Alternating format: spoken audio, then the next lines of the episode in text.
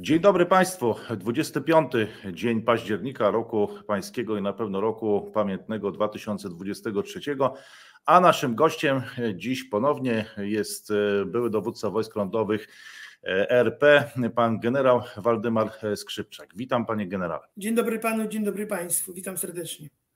E, bardzo dziękujemy za przyjęcie zaproszenia. Rozmawialiśmy kilka tygodni temu E, no i e, świat e, bardzo się zmienił od tego czasu. Wygląda na to, że mamy otwarcie drugiego frontu na Bliskim Wschodzie, a więc nie tylko pola bitewne Ukrainy, no i w ogóle wiele zmian. Bardzo dużo się wydarzyło. Jak pan postrzega tą zmianę i to, co się zmieniło od naszej ostatniej rozmowy, którą odbyliśmy kilka tygodni temu? No i przede wszystkim ten Bliski Wschód, jaki to może mieć wpływ na pola bitewne Ukrainy? Mm, I jak pan postrzega tą sytuację, jaką mamy dzisiaj, a więc no, 25 e, października 2023 roku. Znaczy widać e, wyraźnie, że to, co się wydarzyło na Bliskim Wschodzie, e, kumuluje uwagę wszystkich, ponieważ nikt nie jest w stanie przewidzieć, jak się konflikt dalej potoczy, czy się rozwinie, czy dojdzie do sytuacji, która ustabilizuje sytuację w regionie. Widać wyraźnie, że działania zbrojne są na tym poziomie, na którym były w zasadzie przez ostatnie kilka dni, nic nie nanosi, nic nie mruży tego, żeby miało dojść do ofensywy lądowej.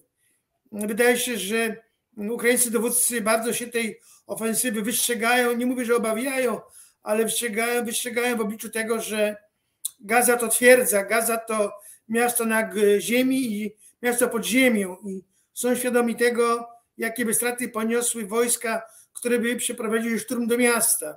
Stąd uderzają z powietrza, niszczą ważne z ich punktu widzenia i wykryte, zidentyfikowane obiekty, którymi dysponuje Hamas, ale Hamas e, w tej chwili już e, e, te obiekty, które miał w swojej dyspozycji, ma je zniszczone, ponieważ Izraelczycy mieli zidentyfikowane cele, te, które były w posiadaniu Hamasu, te, które były dla nich zapasowymi, czyli rezerwowymi, i one wszystkie praktycznie są już zniszczone. Także w tej chwili Hamas ucieka się do e, chowania się za plecami ludzi. Zresztą widać wyraźnie po działaniach Hamasu, że Hamas z Palestyńczyków zrobił tarczę, bo nie wszyscy Palestyńczycy e, są gotowi umrzeć dla, za Hamas i za, dla Hamasu.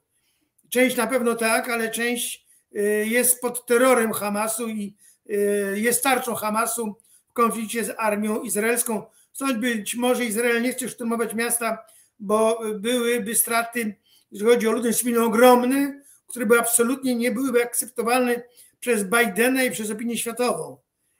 Zatem e, teraz jest taki, bym powiedział, pad w tej sytuacji, ponieważ moim zdaniem poza uderzeniami lotniczymi innego sposobu na likwidację Hamasu Izraelczycy nie mają i podejmują takie działania, które by po pierwsze stworzyłyby warunki do operacji lądowej, ale warunkiem zasadniczym jest opuszczenie przez ludność cywilną miasta Gaza lub szukanie rozwiązań o charakterze politycznym, które zmuszą Hamas do tego, żeby Hamas ustąpił, zawiesił białą flagę, oddał wszystkich tych, których wziął jako zakładników. E, oczywiście w tej grze biorą udział wszyscy wielcy gracze tego regionu. E, głównie tutaj pierwsze skrzypce gra Arabia Saudyjska, która nie chce konfliktu w tym regionie, która hamuje bardzo zapęd Iranu, moim zdaniem, żeby ten konflikt się nie rozlał, ponieważ ten konflikt na poważnym stopniu zakłóciłby to Eldorado, jakie jest w rejonie Zatoki Perskiej. I by wielkie straty e, miały oba, znaczy wszystkie te państwa tego regionu, stąd nikt nie chce wojny, ponieważ skończyłby się ten luksusowy dobrobyt wszystkich tych, którzy w tym regionie funkcjonują, bo zniszczenia by były bardzo rozległe, również dotyczyłyby infrastruktury krytycznej wszystkich państw regionu Zatoki Perskiej. Oczywiście tam i Chiny też swoje grają, ale moim zdaniem Chiny zachowują się podobnie jak Amerykanie, prężą Moskwy, pokazują swój potencjał, ale e, ten potencjał ma służyć temu wszystkim, żeby uspokoić nastroje wśród tych, którzy chcieliby się w ten konflikt włączyć, bo jak widać wyraźnie nie ma chyba woli takiej, żeby ten konflikt się rozlał. Natomiast kluczową sprawą to jest to, czy dojdzie do operacji lądowej, choć moim zdaniem Warunków ku temu na dzień dzisiejszy nie ma. Mimo zapewnień dowódców e, armii izraelskiej, że uderzymy, poczekajcie, uderzymy, to moim zdaniem tej operacji lądowej nie będzie na razie, bo warunków ku tej operacji nie ma i w tej chwili Ukra- e, Izraelczycy myślą, jak rozwiązać problem tej armii, która jest pod ziemią, pod gazą, ponieważ mm, tak jak mówiłem, to są dwie, dwie twierdzy, jedna na ziemi, druga jest pod ziemią i w tej chwili nie mają sposobu Izraelczycy, jak wykurzyć Hamasistów z podziemi tego miasta. A zdobywanie do miasta to jest, w ogóle szturm do miasta jest przedsięwzięcie, które by pochłonęło ogromne ofiary w ludziach i sprzęcie wojskowym, ponieważ Hamas dysponuje środkami takimi, którymi mógłby, mógłby skutecznie walczyć w mieście z armią izraelską. No właśnie, panie generale, tak weszliśmy na ten, na ten poziom rozgrywki mocarstw. USA, Chiny, Iran, Arabia Saudyjska inni regionalni gracze. No ale co z Rosją? Czy, czy wierzy pan generał, że Rosja mogła tutaj coś inspirować, nie wiem, szkolić, wspierać w jakiś sposób, czy bojowników Hamasu, czy może pośrednio przez Iran, również Hezbollah? Bo no, czasem Rosjanie stosują taką taktykę, że pokazują, że mają nawet i chyba większe możliwości niż w rzeczywistości, no ale może tutaj rzeczywiście zadziałali w taki sposób, żeby odwrócić trochę uwagę od pól bitewnych Ukrainy, bo chyba jednak ta sytuacja troszkę działa im na korzyść. Jak pan generał ocenia potencjalny udział e, Rosji jakby w roz, rozpoczęciu tego konfliktu i ewentualnie e, dalej? Znaczy generalnie ja tych dwóch rzeczy, tych dwóch konfliktów nie łączę ze sobą, e, ponieważ uważam, że na pewno w centrum uwagi wszystkich jest konflikt w Ukrainie, wojna w Ukrainie, a szczególnie w naszym centrum uwagi z uwagi na sąsiedztwo tego konfliktu za naszą wschodnią granicą. Nie wykluczam udziału Rosjan, ale e, tylko przekazywaniu uzbrojenia dla e, Hamazowców poprzez Iran. Natomiast jeżeli chodzi o szkolenie, to raczej bym e, używał Hamazowców do szkolenia żołnierzy rosyjskich niż odwrotnie, ponieważ Hamas jest w stanie wojny, Hamas cały czas walczy, a rosyjscy żołnierze dopiero teraz walczą i praktycznie na pewno jestem przekonany, że nawet Wagnerowcy korzystali z doświadczeń Hamasu, jak prowadzić działania bojowe, a nie odwrotnie. Natomiast e, uważam, że e, Amerykanie, bo to na nich spoczywa ciężar wsparcia e, Ukrainy, Amerykanie nie zaniedbują tego obowiązku, który złożyli wobec Ukrainy. Kongres ma podjąć decyzję niebawem o kolejnej partii, o kolejnych funduszach na zaopatrzenie i wsparcie armii ukraińskiej. Rosjanie pokładają wielkie nadzieje w tym, co się wydarzy na Ukrainie i że armia ukraińska wytrzyma, odeprze armię rosyjską. Pewnie do tego jeszcze dzisiaj wrócimy. Natomiast e, Amerykanie uważają, że to, co się dzieje na Bliskim Wschodzie jest ważnym, ale oni liczą na to, że skończy się to pokojowo i zawieszeniem broni i rozejmem, który wstrzyma działania zbrojne, bo Amerykanie moim zdaniem nie przewidują użycia swoich wojsk do działania w tym rejonie, raczej oni kumulują uwagę na Ukrainie cały czas i oczywiście na Indo-Pacyfiku, bo tam jest ich center of gravity, tam jest ich y, strategiczny rejon zainteresowania, a nie Bliski Wschód. I wydaje mi się, że państwa arabskie, głównie Zatoki Perskiej, skłonią y, strony do tego, żeby doszło do zawieszenia broni i do rozejmu, rozejdą się strony i zaczną się negocjacje. I te negocjacje przecież trwają tak na dobrą sprawę od 1948 roku i one na dobrą sprawę poza ekspansją Izraela na tereny palestyńskie niczego nie zmieniły. E, no właśnie, rzeczywiście w tym projekcie ustawy, która e, ma zostać skierowana do kongresu, e, jest Ukraina przede wszystkim, jest pomoc dla Izraela, jest też pomoc dla Tajwanu i propozycja utworzenia muru granicznego na granicy z Meksykiem. No właśnie, ale w, panie generale, jeszcze tak, żebyśmy pozostali przez chwilę na Bliskim Wschodzie, jak się prowadzi takie operacje? Bo w mediach, jak widzę, atmosfera jest taka, że za chwilę do tej operacji specjalnej dojdzie i że Izrael tą operację lądową e, przeprowadzi. No a z tego, co pan generał mówi, wcale nie jest to takie proste, bo byłoby to bardzo kosztowne. No, z tego, co rozumiem, Hamas jest wymagającym przeciwnikiem ufortyfikowanym, e, chroniącym się za plecami ludności cywilnej, ale też chroniącym się w tych e, tunelach, dobrze wyszkolonym, na tyle wyszkolonym, że sam mógłby szkolić żołnierzy rosyjskich zamiast być przez nich szkolony. E, no i teraz, czy Izrael będzie kontynuował te ataki bombowe, będzie szukał porozumienia dyplomatycznego, jak rozumiem, i kiedy sytuacja ewentualnie dojrzałaby do tego, żeby taką operację lądową E, przeprowadzić, bo z tego, co mówi pan generał, to wcale nie jest takie jednak proste, żeby to rozpocząć. Dokładnie tak. Wrócę do tego, co powiedziałem wcześniej. Warunkiem do rozpoczęcia operacji lądowej to jest wyprowadzenie ludności cywilnej z miasta. Bo jeżeli Ale gdzie ją możemy wyprowadzić? Bo Gaza jest zamkniętą. W przypadku Ukrainy bardzo wiele osób e, wyjechało na zachód przez Polskę, kilka milionów ludzi, widzieliśmy to. Natomiast z Gazy nie tak łatwo chyba e, wyjechać. Tam nawet jest problem, żeby wjechały te ciężarówki, które wynegocjował prezydent Biden, że mogą wjechać. Wjechały o 20 ciężarówek. No i trudno będzie tą ludność cywilną wyizolować z takiej operacji e, lądowej chyba. Znaczy generalnie muszą, e, musi między Hamasem a Izraelem dojść do zawieszenia, do wstrzymania ognia. Tak to się nazywa, nie zawieszenia broni, ale wstrzymania ognia. Polegałoby to na tym, że obie strony nie prowadzą aktywnych działań bojowych. Obie strony wstrzymują na określony czas prowadzenie tych działań, wstrzymują ogień. Jest to czas na to, żeby ludność cywilna mogła być wyewakuowana z udziałem organizacji humanitarnych, które tam będą skierowane przez państwa, które utworzą dla tej ludności korytarze życia. Korytarze życia polegające na tym, że one mogą, ludność cywilna może niezagrożona wyjść z strefy działań bojowych, będzie zapatrywana przez organizacje humanitarne po drodze wycofania, wyjścia. Może to być Egipt, może to być Jordania, państwa sąsiadujące na południu z Izraelem, które takie korytarze powinny stworzyć.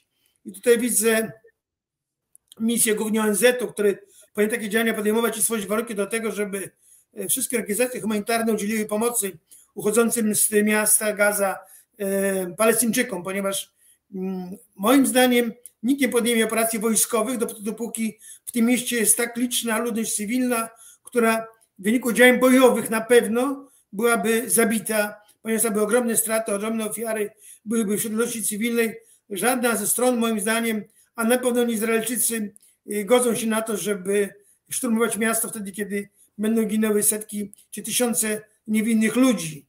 To byłoby ogólne potępienie na całym świecie, a jednak Izrael y, w przeciwieństwie do, w przeciwieństwie do Hamasu liczy się z opinią publiczną i z tym, co Amerykanie. No, Amerykanie się nie godzą na to i Biden na pewno nie wyrazi zgody, ponieważ na to mu elektorat w wyborach, których startuje teraz, nie pozwoli, nie zaakceptuje jego zgody na mordowanie bezbronnych cywili w mieście Gaza. Natomiast moim zdaniem, jeżeli miał być do operacji do lądowej, to warunkiem jej przeprowadzenia, tak już powiedziałem wcześniej, jest wyjście ludności cywilnej, ale drugi to obezwładnienie, unieszkodliwienie, sparaliżowanie możliwości działania armii Hamas w podziemiu miasta Gaza, czyli w podziemiach tego miasta.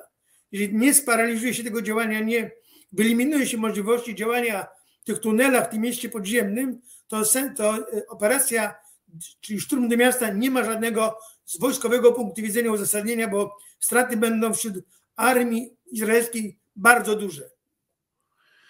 E, no właśnie, czyli jednak wszystko kręci się wokół e, tych rozmów dyplomatycznych, wokół uwolnienia czy odsunięcia tej ludności cywilnej i wokół tej gęstej sieci tunelów w mieście. No dobrze, to przeskoczmy w takim razie na pola bitewne Ukrainy które to pan generał traktuje jednak jako zupełnie odrębny konflikt, no, który niektórzy starają się łączyć. E, chyba nawet prezydent Biden ostatnio powiedział, że Hamas i Putin to jest y, coś podobnego, czy właściwie ten sam, czy bardzo podobny przeciwnik. E, no ale właśnie, ale co w takim razie teraz na tych polach bitewnych Ukrainy, bo tam zdaje się, e, no mamy do czynienia z takim patem i żadna ze stron chyba nie może przełamać impasu.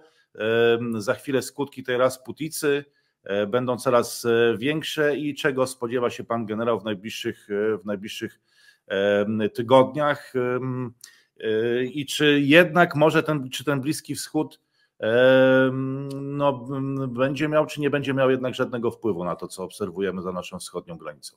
Znaczy generalnie zastanawiam się, jaki mógłby, mógłby mieć wpływ Jedyny, który ja dostrzegam, to mógł mieć wpływ na to, że te rozmowy, które były prowadzone do tej pory między potencjalnymi e, sprawcami sojuszu między, czy sojuszu, źle powiedziałem, zawieszenia broni między Ukrainą a Rosją, to ci politycy, którzy nad tym myśleli, w tej chwili skupili swoją uwagę na tym, żeby zażegnać konflikt, zażebię konfliktu dużego, globalnego na Bliskim Wschodzie. W związku z tym w tej chwili jakiekolwiek dyskusje i działania e, dyplomacji zmierzające do zakończenia konfliktu czy wojny w Ukrainie tej chwili trzeba dołożyć do lamusa. To są dwie kwestie, które, które w tej chwili moim zdaniem determinują działania polityczne wokół tematu Ukrainy i, i wojny z Rosją. Natomiast jeżeli chodzi o sytuację na froncie, no niestety, ale Ukraińcy swoich celów operacyjnych nie osiągnęli. Ofensywa w Zaporożu, zresztą zgodnie z przewidywaniami, utknęła w miejscu, zresztą ona nie mogła nie utknąć, skoro Ukraińcy uderzyli w najsilniejsze miejsce w obronie armii e, rosyjskiej e, wzdłuż całego frontu. Na tym odcinku przy frontu, mówiliśmy u Pana, Rosjanie się doskonale przygotowali i wbrew temu, co wydawało nam się e, oczywistym, a wynikało to ze sztuki wojennej, jednak Ukraińcy uderzyli na najlepiej, dobrze, najlepszej przygotowaną obronę armii rosyjskiej. Armia ukraińska stanęła, armia ukraińska przechodzi do defensywy.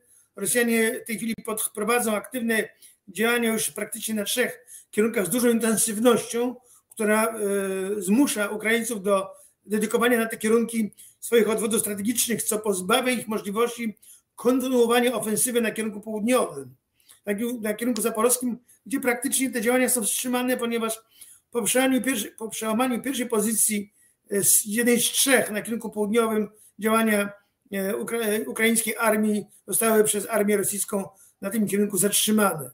Rosjanie budują przewagę nad armią ukraińską.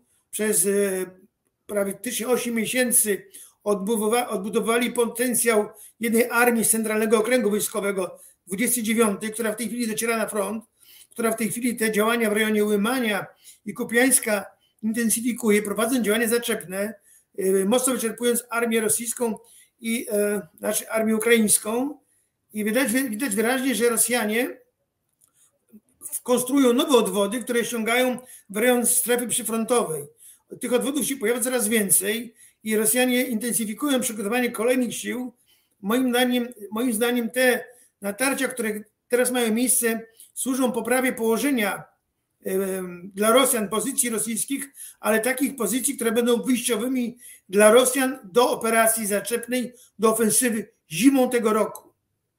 E, na pewno Rasputica wstrzyma działania, generał Błoto wstrzyma działania armii obu, ale moim zdaniem, kiedy ziemia zostanie skuta lodem, Rosjanie uderzą na kierunkach dogodnych, uderzą na kierunku Kupiańsk-Kłymań i na południu na północ od Donieckam, być może z z tego kierunku uderzą w kierunku zachodniej części e, Donbasu, na kierunek e, od północy Słowiański, od południa na Kramatorsk, czyli będą realizowali pierwotne cele zdobycie, e, zdobycie Donbasu. Ale to stanie się pewnie zimą, kiedy po pierwsze Rosjanie w wyniku tych działań, które teraz prowadzą, osiągną pozycje te, które dla nich będą tymi, które będą świadczyły o tym, że dążyły do poprawy położenia, czyli zdobycia dogodnych rubieży do, do e, jakby przygotowania jako pozycje wyjściowe do ofensywy, która będzie miała zimą, miejsce zimą tego roku. To jest największe zagrożenie. Tym bardziej, że Rosjanie sukcesywnie odtwarzają odwody, mimo tego, że się zużywają, ale odtwarzają odwody. Ukraińcy mają e, zdolności odtworzeniowe odwodów bardzo ograniczone. Ich odwody strategiczne są w dużej mierze już zużyte są w operacjach bojowych. Na dobrą sprawę w tej chwili Ukraińcy mogą jedynie mm, reagować na natarcia armii rosyjskiej tylko obroną, którą przygotowują głównie na północnym wschodzie w obawie przed tymi uderzeniami od Kupiańska i Łymania. Natomiast y, moim zdaniem w tej chwili budują Rosjanie przewagę. Ta przewaga ma służyć im przejęciu prawdopodobnie zimą tego roku jeszcze przewagi, znaczy inicjatywy strategicznej inicjatywy strategicznej, bo w tej chwili inicjatywy strategicznej żadna ze stron nie ma, ale Rosjanie dążą do tego, żeby ją przejąć. Wydaje się, że Putin obawiał się ofensyw armii ukraińskiej. Myśmy trzymali kciuki za tą ofensywę armii ukraińskiej. Wszyscy wróżyli wielkie niepowodzenia armii rosyjskiej. Okazuje się, że ta ofensywa nie spełniła oczekiwań naszych i e, dowódców ukraińskich. I e, wydaje się też, że Putin i jego dowódcy uwierzyli w to, że sytuacja może przybrać nieoczekiwany dla Ukraińców, a oczekiwany dla Rosjan obrót. To znaczy, że armia ukraińska będzie mocno, wyczerpa, mocno wyczerpana, nie będzie zdolna do ofensyw, do wyzwalania swoich terytoriów, a zbudowanie, zbudowanie przewagi nad armią ukraińską przez Rosjan, przejęcie inicjatywy strategicznej pozwoli Rosjanom zimą, tak jak mówiłem, rozpocząć operacje ofensywne, które będą znowu kawałek po kawałku wydzierały Ukraińcom części ich terytorium Ukrainy. I to jest moim zdaniem bardzo niepokojące i nie wiem, czy to na Zachodzie wszyscy dostrzegają to, że Putin już nie chce pokoju, nie chce zawieszenia broni, bo on się już niczego nie obawia. I dla mnie jest niepokojące to, że jego potencjał rośnie, a e, rośnie również ze sprawą tego, że dostaje komponenty do e, systemów rażenia, które jego przemysł robi, komponenty, panie redaktorze, z zachodu. Ja tego pojąć nie mogę, jak na zachodzie są produkowane te komponenty, które różnymi drogami, pewnie za ogromne pieniądze, ale trafiają do Rosji, a trafiać tam nie powinny. I to mnie niepokoi, że, że Zachód jednak jest nieszczelny, że ci, którzy produkują komponenty tak bardzo Rosjanom potrzebne, które są tak niebezpieczne dla Ukraińców, do Rosji trafiają i to za sprawą y, nas, czy wszystkich tych, którzy y, mówią, że my wspieramy Ukrainę, myślę tu o Zachodzie. I, i, I to bardzo niepokoi, bo nie ma szans w tej chwili na jakikolwiek przełom w tej wojnie, ale obawiam się, że przełom pierwszy mogą mieć Rosjanie zimą tego roku. I teraz Panie generale, ale tak to żeby do, dopytam o, o te komponenty. Dopytam Panie generale o te komponenty może, e, bo skąd one trafiają do Rosji? Bo myślałem, że zakończy Pan to zdanie, że to pewnie są jakieś komponenty z Korei Północnej i o to też jeszcze e, Pana generała Nie. chciałbym zapytać, czy to, jest, czy to zmienia jakby pole bitwy, te dostawy, które już pojawiają się chyba na froncie z Korei Północnej, a to okazuje się, że nie tylko z Korei Północnej, ale również i z, z Zachodu. Korea Północna nie ma, takich, nie ma takich technologii jak ma Zachód. W optoelektronice głównie, bo o tym mówię, o, mówię o systemach naprowadzenia rakiet, wszystkie te komponenty docierają od producentów Zachodu. Oczywiście rynek zbrojeniowy jest bardzo rozległy, a rynku, na tym rynku jest dużo ludzi, którzy, handlarzy, ludzi, którzy mają dostęp do wielu, do wielu rzeczy, które do których mieć dostępu nie powinni, ale jednak pieniądze zrobią wszystko. E, zamieniają w tych, którzy e, powinni tego embarga przestrzegać przestępców, bo skoro pojawiają się te komponenty w zakładach zbrojeniowych armii rosyjskiej, znaczy, że ktoś je dostarcza. Wskazywane kilka kierunków, nie chciałbym definiować mm, jak tych kierunków, bo, bo, bo nie o to tutaj w tej chwili chodzi, ale, ale również przez były republiki radzieckie docierają komponenty te, które, które mm, Rosjanie, których potrzebują. I, I wydaje się, że one, te państwa mogą być tymi, które kupują te części, deklarując, że są end userem, czyli ostatecznym odbiorcą, a potem to przemycają do Rosji. Jest to bardzo niebezpieczne dla, dla Ukrainy i dla e, korzystnego z naszego punktu widzenia zakończenia wojny e, przeciwko Rosji. E, no właśnie, gdybyśmy jeszcze zatrzymali się na chwilę przy tej Korei Północnej, czy to jest liczące się znaczne wsparcie? Zdaje się, że ta amunicja. I co pan generał myśli w ogóle współcześnie o Korei Północnej, bo wygląda na to, że to jest kraj, który znalazł dla siebie jakąś e, niszę w tym świecie e, wielkich wojen, bo zdaje się, i to mówią siły izraelskie, że tam jakieś części uzbrojenia również trafiały do Hamasu z Korei, z Korei Północnej. Jest to możliwe, ponieważ My nie mamy kontroli nad statkami, które płyną z Korei e, Północnej. One są, one te, swoje transpondery wyłączają, one są nieobserwowane. Pojawiają się informacje, że gdzieś pojawił się tankowiec, który dostarczał ropę do, do Korei Północnej, że pojawił się statek na Morzu Arabskim, który do tej pory był nieidentyfikowalny. Okazuje się, że to statek płynący do Iranu, prawdopodobnie z Korei Północnej. Także ten rynek, e, jakby drugie dno tego wszystkiego cały czas ma miejsce i to się dzieje. Być może właśnie, tak jak Pan wspomniał, do Hamasu trafiły, trafiło uzbrojenie i z Korei Północnej. Korea Północna e, w tej wojnie, e, która się toczy między Ukrainą a Rosją, jakby e, widzi swoją szansę, że, że jej pozycja, przynajmniej jeżeli chodzi o Rosję, urosła, a Chiny, które do tej pory na to, na to generalnie nie wyrażały zgody, w tej chwili patrzą na to przychylnym okiem. To daje wozowi Korei Północnej y, duże szanse i pewnie dużo powodów do zadowolenia, że on odzyskuje jakby pozycję, choć moim zdaniem nie ma szans na to, żeby odzyskał, ale jednak dopływ środków za to, że dostarcza tą broń ma miejsce do Korei Północnej. No właśnie, właśnie. A teraz wracając już y, w nasze okolice i pola bitewne Ukrainy, Rasputica i generał Błotow, który zrobi swoje, a później przewiduje pan generał możliwe, możliwe przejęcie inicjatywy przez Rosjan. Przynajmniej na tym poziomie politycznym Putin jakby wydaje się sprawiać wrażenie kogoś, kto już się tego nie boi i nawet nie chce, nie chce pokoju.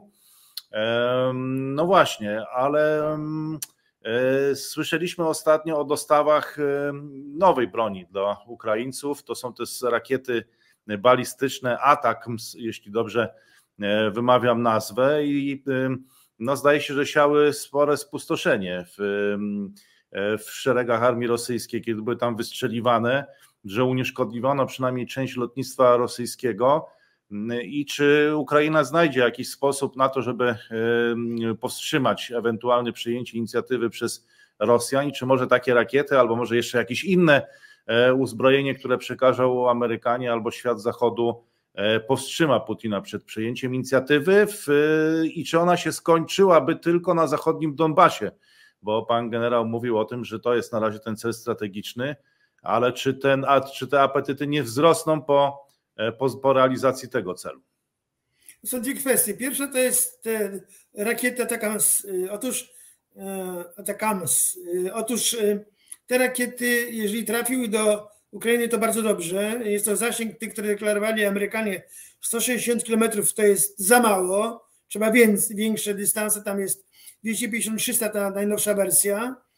I kwestia jeszcze jedna to kilkaset rakiet nie zmieni oblicza tej wojny, przebiegu tej wojny. Te kilkaset rakiet nie zmieni losów tej wojny. Kilka tysięcy, zgoda, ale czy, czy na kilka tysięcy stać Amerykanów w obliczu tego, co się może wydarzyć na Bliskim Wschodzie i w Indo-Pacyfiku? Moim zdaniem nie. Natomiast e, na pewno e, Ukraińcy muszą dążyć do tego, aby osiągnąć zdolność do zerwania przygotowań rosyjskich do ofensywy, która, wspomniałem o tym, może zacząć się zimą tego roku. Zerwanie ofensywy jest to pojęcie w ogóle operacyjne, polega na tym, że e, Ukraińcy powinni uderzać na wszystkie te elementy infrastruktury krytycznej, które decydują o zdolnościach armii rosyjskiej, czyli zakłady zbrojeniowe, składy paliwa, składy amunicji, mosty, przeprawy, generalnie wszystko to, co może mieć wpływ na zdolności armii rosyjskiej, a jednocześnie muszą mieć Ukraińcy zdolność i wykonywać uderzenia na rejony ześrodkowania armii rosyjskiej. Znaczy, generalnie, e, wracając do, do pańskiego pytania, e, Ukraińcy w ramach, e, powinni w ramach zerwania przygotowań armii rosyjskiej do ofensywy powinni uderzać wszystkie te obiekty, które mogą służyć armii rosyjskiej do jej wsparcia, zabezpieczenia logistycznego, ale również powinni uderzać na zgrupowania wojsk armii rosyjskiej, które przygotowują się do tej ofensywy. Czyli w tej chwili powinni prowadzić głębokie rozpoznanie, gromadzić środki rakietowe do tego, żeby w przypadku wykrycia tych zgrupowań uderzeniowych, które się formują, które podchodzą do linii frontu, niszczyć na drogach marszu, niszczyć w rejonach ześrodkowania, żeby te wojska nie wyszły w sposób zorganizowany w swojej całej masie do ofensywy. Dlatego też trzeba ich teraz szarpać, trzeba niszczyć ich odwody operacyjne, żeby te odwody nie były w sposób zorganizowany zdolne do ofensywy. E, jeżeli nawet by się udało Ukraińcom wyłączyć z tej operacji ofensywnej 10, 20, nawet 25% tych sił, to będzie to duży uzysk, ponieważ te wojska nie dotrą na linię frontu i impet ofensywy nie będzie tak duży, jak chcieliby Rosjanie, żeby był. A zatem głównym celem Ukraińców powinno być teraz dążenie do zerwania przygotowań armii rosyjskiej do ofensywy, która może mieć miejsce na początku zimy, jak ziemia y, będzie skuta e, lodem, mrozem. Zatem y, niewiele czasu zostało Ukraińcom, ale teraz jest to temat i wyzwanie dla nas, dla Zachodu.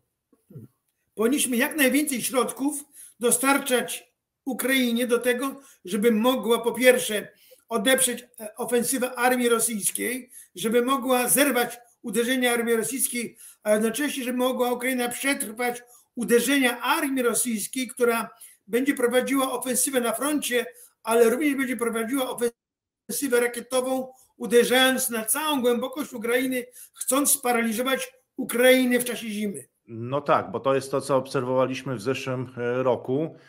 uderzenia też w tą infrastrukturę krytyczną, które wywierają jeszcze większą presję na ludność E, cywilną. Panie generale, no więc wyłania się z tego taki chyba niezbyt e, optymistyczny obraz. Nie wiem, czy to będzie w konkluzją tej naszej rozmowy, bo będą te ataki, które już znamy z zeszłego roku, ataki na infrastrukturę cywilną e, Ukrainy, co zimą tak. będzie wywierać pewnie jeszcze większą presję. Czy Ukraina ma jeszcze jakiekolwiek szanse, żeby związać Rosjanom ręce, a nawet gdyby się tak stało, no to nie jest to kontrofensywa, to są działania E, działania defensywne jednak bardziej, z tego, tak jak rozumiem, e, wynika taki wniosek z tej naszej rozmowy, to czy Ukraina w ogóle ma jeszcze jakieś szanse, żeby ten konflikt rozstrzygnąć na swoją korzyść, chociażby dyplomatycznie, a przecież nie, nie chce się godzić na utratę terytorium, no co takiego musiałoby się stać e, zimą, kiedy już odejdzie generał Błotow i skończy się teraz Putica, kiedy lud skuje ziemię, a ewentualnie wiosną, żeby Ukraina jeszcze to rozstrzygnęła na swoją korzyść. To już w ramach jakby konkluzji tego wszystkiego, o czym dzisiaj rozmawialiśmy i tej komplikującej się sytuacji międzynarodowej. Ukraina powinna przyjść do operacji strategicznej, operacji obronnej. Ukraina nie ma w tej chwili możliwości prowadzenia operacji zaczepnej.